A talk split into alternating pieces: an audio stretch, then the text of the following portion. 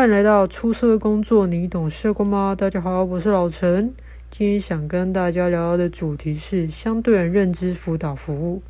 今天邀请到同为 Podcaster 的阿杰来跟我们聊聊他过往从事相对人认知辅导服务的经验。那事不宜迟，赶快来邀请阿杰。Hello，各位听众朋友们，大家好，我是阿杰。嗨，本身呢，目前啊是在医院做相关监狱的这个辅导的这个工作，但是呢，今天呢要来谈的。这个是有关相对人认知辅导的服务的内容哈，因为阿杰是在精神科，那相关的这个相对人的服务也有接触到，那也算是蛮少数的。对，就跟大家简单的自我介绍一下，我的领域是在这个部分。那阿杰从事这个服务年资是多久呢？大概算起来的话，前前后后大概是五年的时间。那其实第一年呢，我做的并不是这个相对人认知辅导的这个工作，第一年是这个所谓的相对人服务，因为这个工作算是蛮创新的，在那个时候，大概五六年前哦，我刚开始做的时候，没有几个县市在做，所以那个时候我们都自称我们是所谓的第一批的白老鼠。那个时候我记得只有在在台北。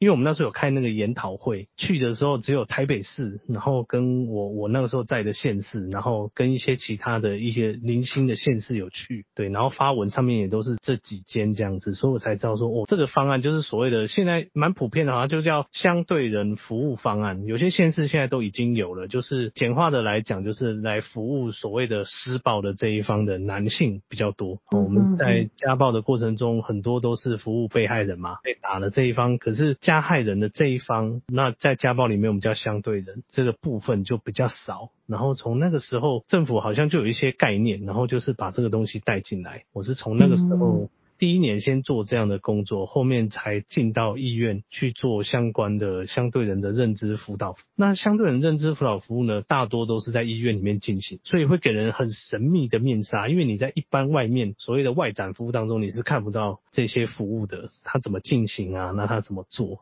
因为都是在医院里面进行。那如果以阿杰的想法，呃，您觉得说，因为我相信听众朋友也会疑惑说，那。确实，被害人需要社工，这是一个比较直觉性的思考。那为什么相对的，就是刚刚所说的施暴者也需要社工这样子的服务？那服务的内容是怎么样子的一个流程呢？嗯哼哼，OK，跟各位听众朋友大概解释一下哦。因为那个时候，大多数我们的直觉印象就是说，我们都在服务被害人，对不对？被害人被打，然后他们需要很多的这个服务啊，吼，需要可能被保护啊，等等。对，可是其实在这个整个暴力的理论里面，其实相对人，如果你没有去好好的去针对他施暴的这个原因，或者说他的认知去做改变的话，是不是他又是一个隐忧？他可能今天好交了一个女朋友是 A，但是你没有处理，那他可能跟他因为家暴关系分手了，可是他遇到女朋友 B，他是会用一样的处理方式去处理 B 这个角色，所以那时候政府就有这个概念，就是说哦。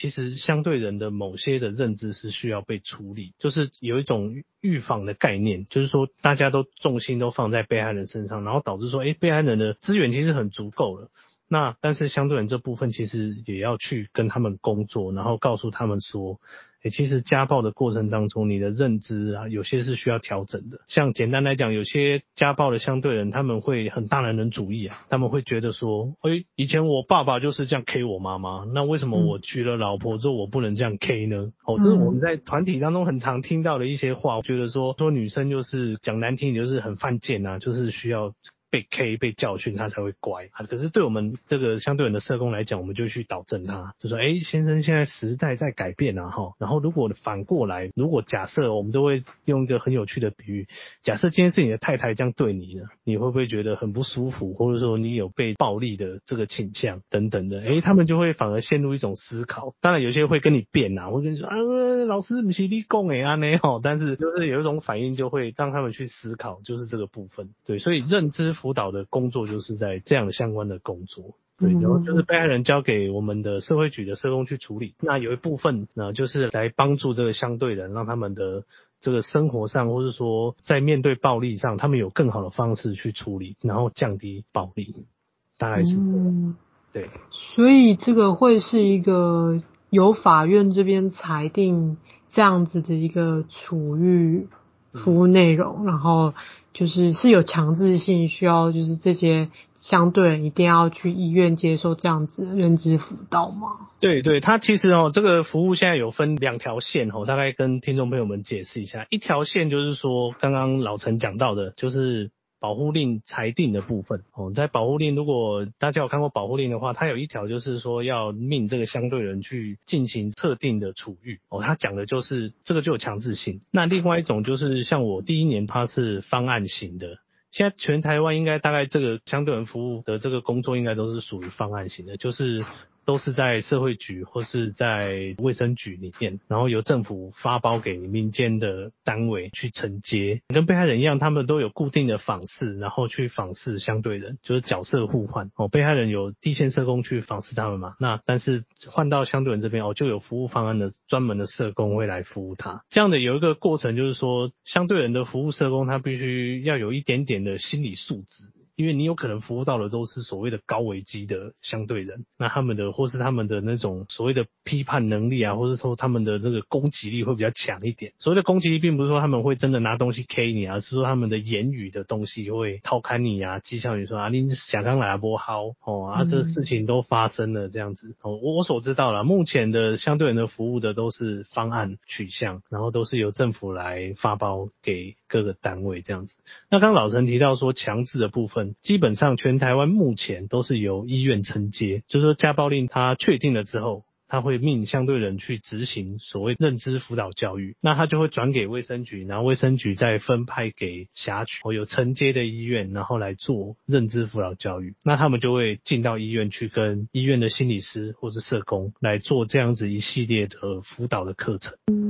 所以这个辅导课程就是像你刚刚说的，会是一个专业人员去带领这样子一个团体。对，没有错。对，那在台湾其实这样的课程吼，它其实都是心理师在做吼，因为在医院嘛吼，大家会觉得心理师的部分是对这个部分比较专业。那我是比较幸运然后我那时候待的机构。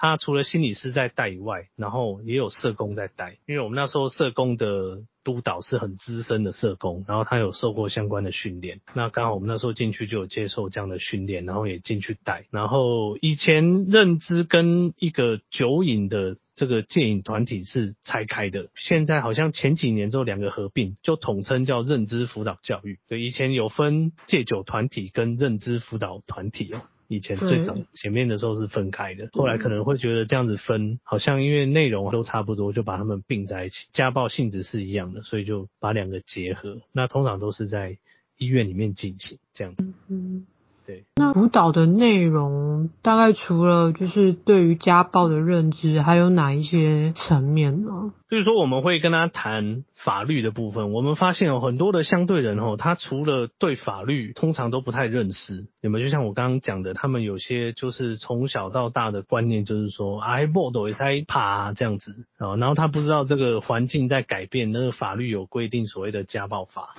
然后所谓的言语暴力，最常见的就是相对人不知道骂人这件事情可以被告家暴，还蛮多在我团体里面都说啊，我都跟他没能顾啊娘，可是我们都会多问一点说你是没香蜜这样，然后可能就是那种脏话型的噼里啪啦，然后这样子，然后可能太太就告他家暴是成立的哦，这个是成立的，然后他们才他们来上课才才觉得很冤枉，说哦啊。在我们乡下都特能杀姑啊，哦骂个一两句都可以，为什么我骂我太太到后面就不行？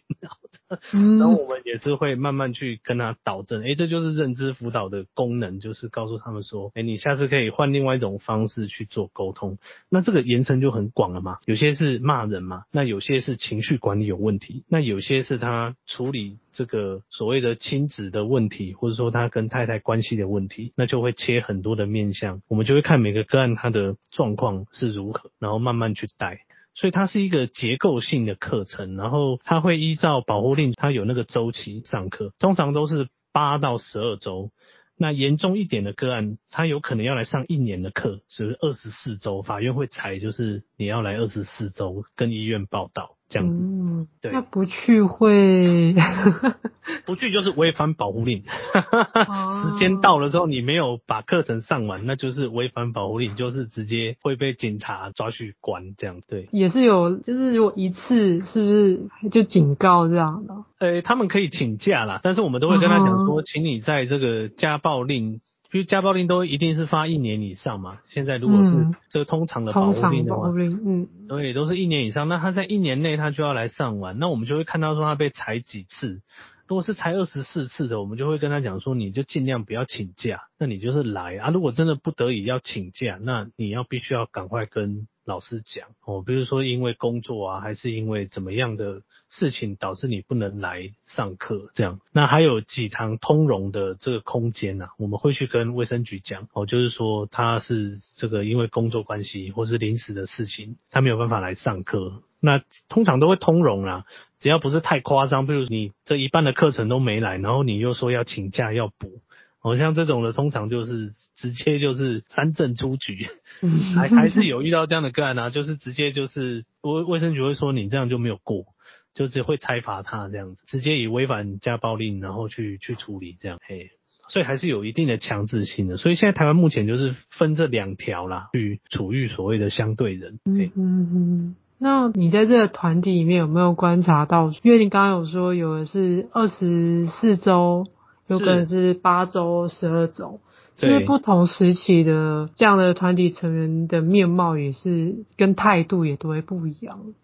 对，没错。像有些会被判到二十四周的，通常啊，我的经验，他就是累犯，或者说他就是有很严重的酒瘾，对，他是会被判到二十四周，就是法官会会就是去开庭的时候，他会看他过往的记录，然后就是会判这个二十四周，二十周算是最长的判决，那不然通常都是判八到十二周，就是他来大概最长就半年，他就可以结束课程。对，那我们都会针对每个个案去了解，像有些他们可能就是跟太太的互动上上面，哦，他们就是一开始就是有一些不不愉快，那我们就是会去跟他们做协调，甚至说他们真的已经没有办法沟通了，那我们就会说，那你可不可以用和平的方式，像是离婚也好，或是暂时分开，就是不要见面这样子，用这些方式来引导他们这样。然后他们就会比较能够接受啦，他们就会在这个过过程当中，他们有些会比较接受。对，那二十四周的我遇到都是比较麻烦，就是第一个就是他们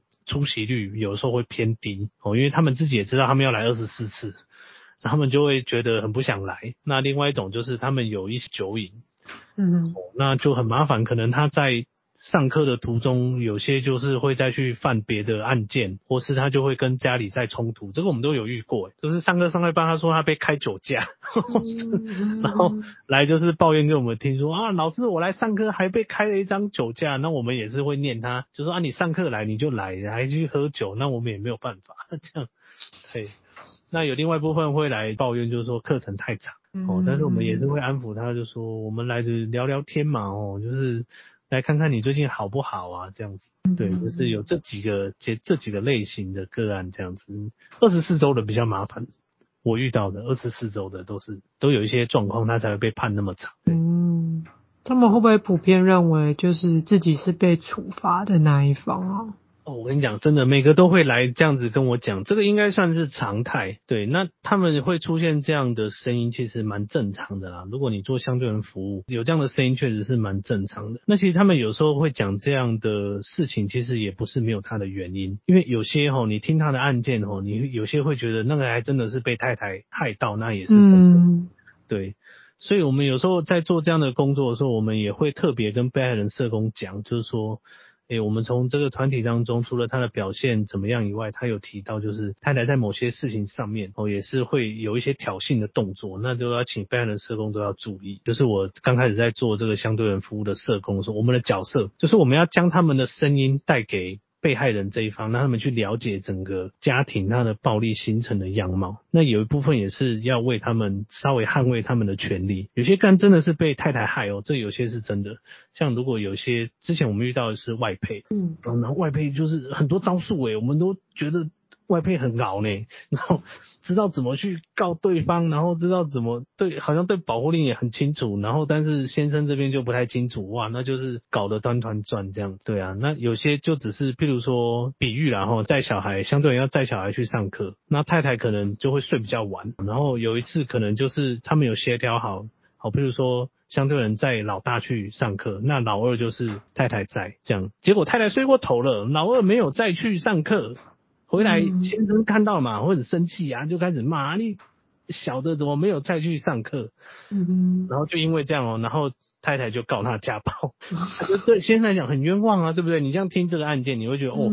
那这确实是在在这件事情上面，确实就是又有一些类似像像误会这样子，然后又衍生成家暴，对，所以我们就会像这样的案件，我们会特别跟被害人社工讲，就是这是这个案件的事情的发生，其实对我们相对人来讲，其实是很冤枉的，对，因为以在家庭的这个分工的角色来看的话，其实先生他只是表达出哦，他对于小孩的关心，哦，只是太太把他放。放大解读，哦，你骂我，那就是我就要告你家暴，对，就有点很畸形啊，你知道那那种关系就会就是。变得很奇怪，我们就会特别去跟被害人讲说，这部分可能我们后续就要可能会安排夫妻会谈啊，或是请被害人社工这边去协调，看到底怎么跟太太来沟通。那有时候有些被害人社工也会很老实的告诉我们说，嗯，他觉得服务的被害人也是有一些状况，对，就是我遇到过有些有这个 sense 的社工，他就会知道，对。那当然，另外又遇到比较没有这样的认知的社工，他就会觉得被害人讲的都是对的，哦，这种我们很怕。这种真的我们很怕，欸，就是合作起来很困扰。对，因为相对人确实有遇到很很烦恼的事情啊，像这种就是像我刚刚提的这个案例，真的活生生在你面前发生这样的事情的时候，对啊，我们就是会觉得，如果身为男性，这真的太可怜了。对啊，为了小孩，然后还要被你告家暴这样子，那有些就会觉得，哇，他以前犯的案件也很恐怖啊，怎么样哦？对，然后所以我们的角色，我们就会去负责把相对人的这一面告诉被害人，说他的出发点是怎么想，那他的暴力有没有下降？我觉得这也是很重要的一点，我们必须去告诉被害人社工那边说，我们服务的相对人他的暴力状况是有没有下降的。所以其实我们要理解的是说，就是关系是互动出来的，那那个。不一定绝对是某一方的错误，可能是在情境之下引起的一个家暴的原因。所以其实家暴只是一个行为的表征，它其实还有后面的一些需要待解决的一些家庭问题啊。没错，就是这样，就是所以踏入这个工作，你会觉得那个时候那个时候做的时候是蛮少数人在做这个，但是却可以去了解到说，哦，相对人在某些程度上是有他一定的脆弱性。督导就跟我讲一个名词，我觉得到现在我都觉得很受用。说你知道男人其实很脆弱的，跟这个这个瓷器一样，有时候一碰就碎。我觉得这这比喻还蛮贴切的。有些男生很脆弱，他只要一碰到小孩的议题，碰到哪方面的议题哦，他就没有办法控制出情绪啊，他就没有办法去好好表达哦。那这个就是我们要去教他们的，的这部分。确实，我觉得有时候可能是社会角色对男性加诸上面的一些期待，或者是我们成长过程当中对于男性的一些表现。都是希望他们自己是一个坚强的一个形象，对，但其实他们在某一些，他们可能是在乎，可是他们表达不像女性，她可能在就是陈述上，或者是说言语表达上是比较相对上手的，可是男性可能不知道要怎么去表达自己的情绪，那就会转移，可能是。用饮酒的方式，或者是说生闷气，或者是找其他的抒发的管道。我觉得有时候也是不知道如何去解决自己的情绪，而引发出这样子的一个状况。对，没错，老陈你整理的非常好，我们在 做的就是这个没有错。那他讲到他的行为的部分，像我们也会去教导他们说，哎，你是发生这些事情之后，你就开始去喝酒，好像针对有些酒瘾的个案，我们就会去跟他讲，哦，你是不是常常在压力来的时候，你就会想要去用酒，哦，或者是说你遇到这些不愉快的事情的时候，你就会想去找朋友，可是这些朋友也都在喝酒，然后你就不得不去喝酒。这样对。嗯、然后有些是他的工作环境就必须要喝酒。对对对 对对，工地的阿碧呀哈，然后什么的，就是一定要喝个两口，嗯、他们才有办法上班。哎，我真有遇过这样的个案呢。那我们这个时候是酒瘾啊，我们就会跟他说，你这个还是要注意，就是他们觉得那个是他们一天的力量哦，真的嘞，都、嗯、是有这种个案。那我们就会建议他是不是要考虑固定的来那个我们的门诊，就是给医生看看要怎么处理他这个问题。因为连续酒驾啊，哦，那个对他们来讲也都很不好。对，所以我们也是一部分会教导他们，就是说，哎，你遇到这样的事情，你可不可以不要用酒精，或者说你可以用酒精，但是是少量的，不要到每次就是你都要大醉一场。哦，那如果他有真的可以这样子减害下来，我们就认为，哎，这个是成功的。哦，其实你要个案做很大的改变，我觉得那都很困难。他们只要有一丁丁的小改变，你就会觉得这很不容易了。尤其对于酒瘾的个案或是毒瘾的个案。真的是他们有改变，就是很大的改变。就是人的惯性啊，就是我们习惯就是不要改变，所以有小小的不一样，其实。那我们就就感到很欣慰的，然后对对，可能但是有些人会觉得那个改变不够大，但是我们都会尽力的去跟他解释说，你看他几个月前他还没来上课的时候，哦，他就是乱七八糟的，可是你看经过几次的课程，他有一些认知了，他知道说哪些东西不要去碰，哪些东西是会违反的。我们的任务也是要将这样的改变告诉被害人社工，或是开高危机会的时候要跟委员讲他的改变是什么。而且，如果跟相对人信任关系建立的好的话，他会觉得说，哎、我要跟老师说，嗯，我表现的怎么样，或者是说，呃、因为老师的教导，而我，也、没有再像以前一样怎么样，就会有一个支持。这这样子的角色出现在他的生活，然后反而他会觉得是一个，就也会警惕自己说，哎，不要再像以前一样了。嗯，没错，你讲到这个是没错，但是大概十个里面个案有一个，我们就觉得很厉害，就是已经很难得了，真的会将他问题拿回来提的，真的，我也在我的职业生涯大概也只遇到一两个，就是他们是真的就是有认知到说，哎，他是有这样的问题，然后我们也告诉他说，你有什么问题，随时都来医院找我们。这都没有问题，我觉得这也取决治疗师的一个对他们的一个态度。像我们在治疗的时候，我们就是对他们态度都是很开放的，就是你们遇到有相关的什么问题，或是什么时候，你们都可以来医院找我们谈。啊，当然有些个案他们会觉得这这逃都来不及了，还去医院再找你们这样。呃，但是有几个他们是真的觉得他们问题想要解决，有再回来问。哦，这个我们就会。也是给他鼓励，我们说，哎、欸，你这样做的行为非常好，就是你不知道的时候，你赶快来问我们，我们会教你怎么处理，这样，哎呀，有一个更好的处理方式。其实很大的目标都是在做这个哦，就是他们的认知转换，就是在做怎么怎么样的方式可以更好的去处理你跟太太的关系，然后不要去违反到保护令。嗯。对对，都是在做这样的工作，所以感觉很神秘。但是这样讲听起来很简单，但是过程也是需要一点时间，一直去跟他们磨，这样子，慢慢的推进他们。对，没错。因为之前老陈也有做过是被害人的服务啊，就是被害人社工那一块，然后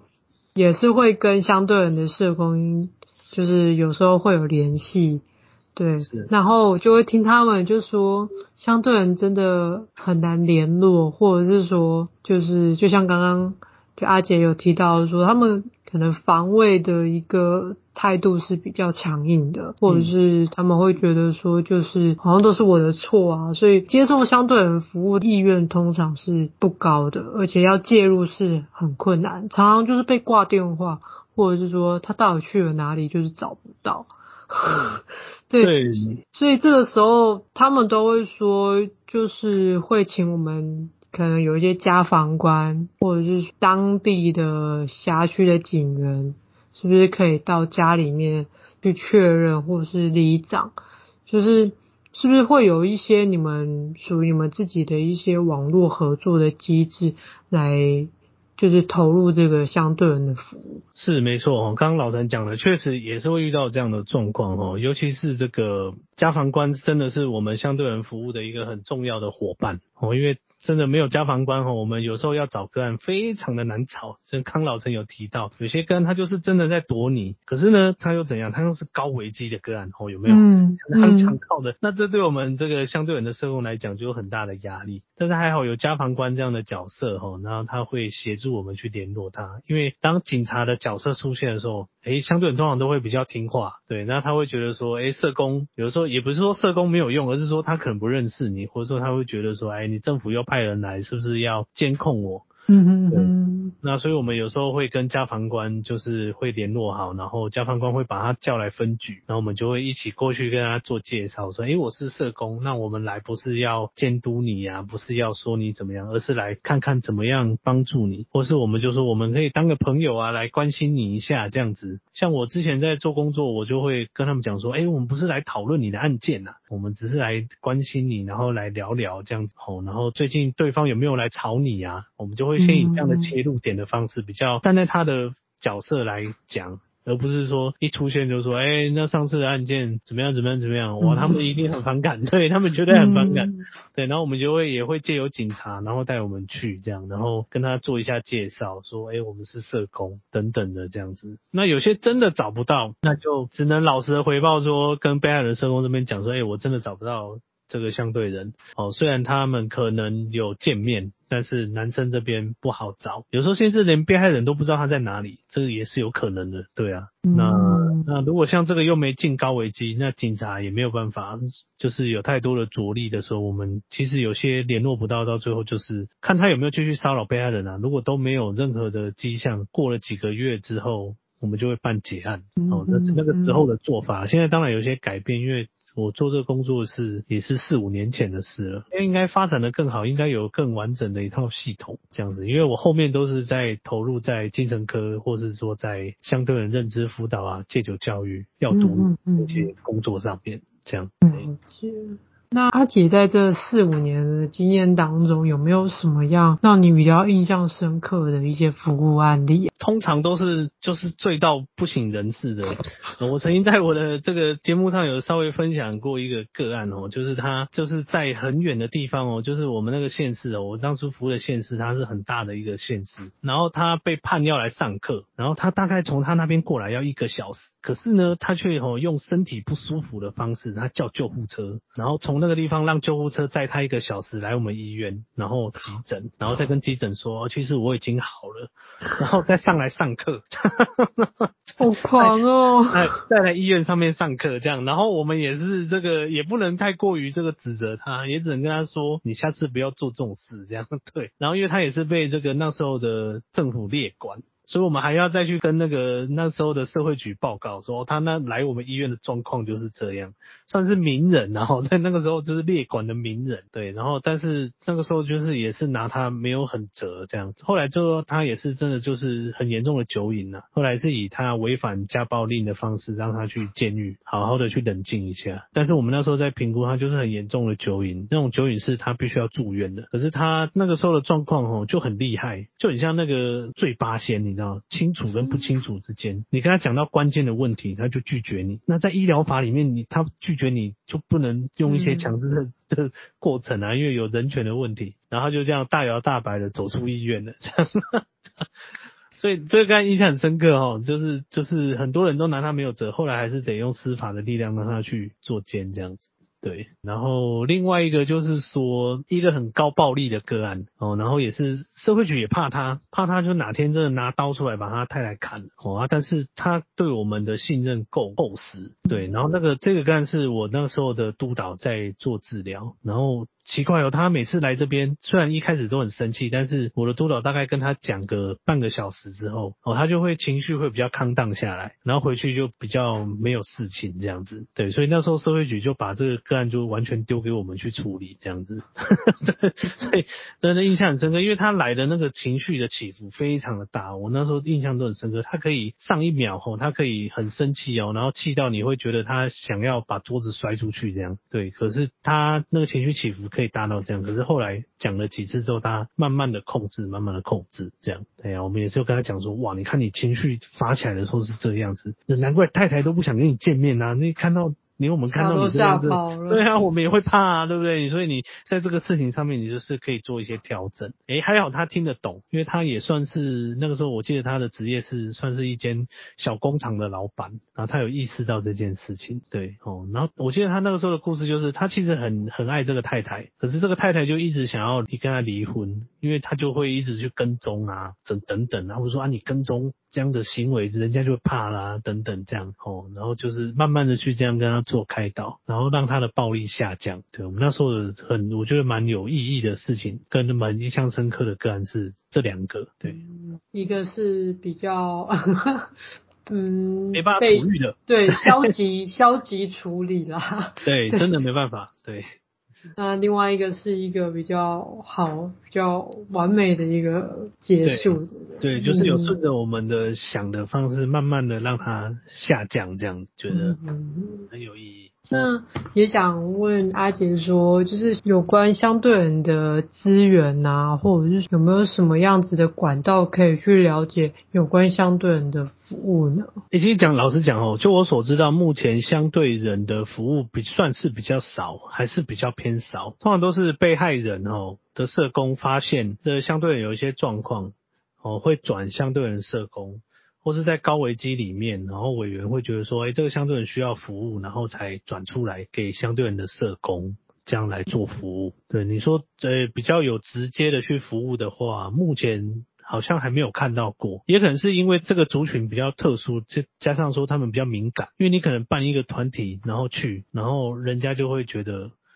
哎，为什么我们要来上课？然后很大，他们每次来来参加这个团体，很大的疑问就是这个疑问。为什么我们需要来上课？刚才上课不是我太太吗？我女朋友吗？为什么我们要来上课？嗯，所以就是很典型的非自愿性案组。对，所以可能这样的活动就是办下去的话，我们以前有办过叫做预防性认知。嗯哦，那个出席率就那时候来看的话是还可以，但是也是偏低。那从那个时候的就可以看得出来说，有些个案他是呃他他是蛮不愿意来的，或者说他只是因为保护令的关系，他必须来，然后就来这样。对，所以其实现在的。的资源分布上还是会以被害人的服务居多，对，但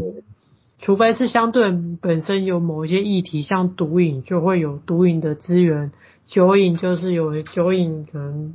支持性团体等等的相对应的资源去介入，或者是他确实有犯罪的前科，可能会有犯保协会等等等的资源介入，所以其实比较不会有针对他家暴。这件事情的一个服务资源是吗？家暴。就是主动性的啦，好像比较少。嗯，对啊，如果是社工发现，然后有看看见他有这个需求，那就我所知道，目前应该县市都有了，都有相关的服务，只是做的多跟做的少而已。就以我目前在的县市，呃，在做这样的工作的社工只有一个，他就要接我这个县，但是还好啦，我的县市没有很大，对，就是就是接一个县市关相关的个案，可是那对他来讲，一次就要接大概十几个哦。对，而且都是类似像高危机这样的个案，所以我才说他们这样都要有一定的心脏才能去做这个，然后或是有办法去跟男性做一些沟通。对，确实，对，也也会慢慢发现说，是男性社工好像也就是担任这样相对的。社工的角色是不是会比较比较好一点？嗯，比较吃香一点。应该是说那时候，我有跟我那时候新进的社工讲，就是说你尽量就是，如果你是在乡下的话，你就尽量用台语的方式，或者说比较乡土的方式跟他们互动，会来得好一点。他会觉得你比较亲切。对啊，如果是女生的话，有啊，我也遇过女生来做这样的工作，那我也觉得那个很很厉害，很很伟大，你知道？因为我们那时候会觉得，相对很通常看到女性会比较敌意。一点啊，但是一些比较资深的女社工，她们反而讲话的方式会比较安抚他们哦，他们也比较愿意去听女生社工怎么跟他们讲，这样对。要不然其实对啊，其实我们大多遇到的都稍微有点敌意啊，就是说你社工来是要做什么这样，哎呀、啊，嗯嗯，我们还是官方色彩 比较浓厚一点，就是嗯。政府派来的，对对，还是会有这样的既定印象。那我们去就是打破他们这种印象，是吧？社工就是跟警察一样来来监控，好像我做了什么错事。我们说哦，没有，我们来绝对不是要说你怎么样的，哦，甚至觉得你哪边需要帮忙，我们还拿物资来给他。这样对，嗯嗯，就跟他建立关系啊，然后过年过节会送一些小礼物给我们的个案这样子。这可能在一些比较传统的社工工作，好像这样是不行的。但是我觉得在本土的这个有一些比较乡下的地方，这样的做法反而是很快可以跟他们拉近关系的一个做法。嗯，然后比较接受你，就会比较跟你聊比较多这样子。对，嗯，嘿，好。那阿杰在针对今天的主题上，还有没有想跟听众朋友分享的呢？我想分享就是说，诶，其实男生遇到相关的暴力的家暴的这个事情，不管是你你遇到，或是说别人遇到，诶，其实都可以寻求这个社会局的相关的协助哦。有些男生他或许有一些难言之隐，譬如说他就会觉得，哦，他长期很很委屈、很难过，嗯，然后没有什么人可以找他讲话，只能找朋友。然后可能这个生活你已经觉得很厌倦了，然后或者说你的家人有些正是处在这样的状况当中，诶，都可以试着跟你当县市的社会局来询问看看有没有相关的这个这样的服务哈，来帮助男性。然后还有这个男性关怀专线，政府有设立一个专线，然后还有这个一九九五，这个嗯嗯，对对，这样的一个专线可以打，哦，你只要心情不好都可以打进去，有专业的人员会。陪你聊天，疏解一下你心中的一些不满。我最主要就是想跟大家宣导这样的事情。嗯哼，还有一个比较知名的那个张老师基金会也是可以去使用询问看看这样。嗯嗯嗯，这些都是都是不错的资源，可以跟大家分享。是，那其实嗯，阿杰自己也有一个属于自己的 podcast 的频道。那最后。老陈也会在说明栏放上阿杰广播电台这样子的一个频道内容，是没错。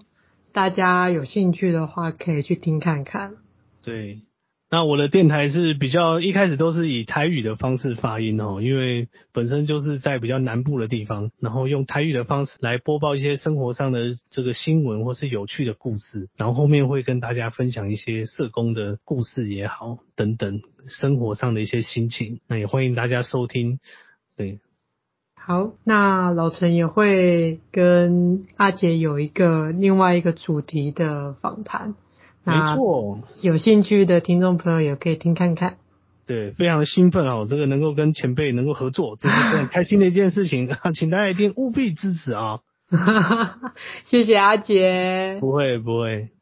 好，那我们今天的访谈就到这边。OK，谢谢大家，拜拜。谢谢阿杰，谢谢大家。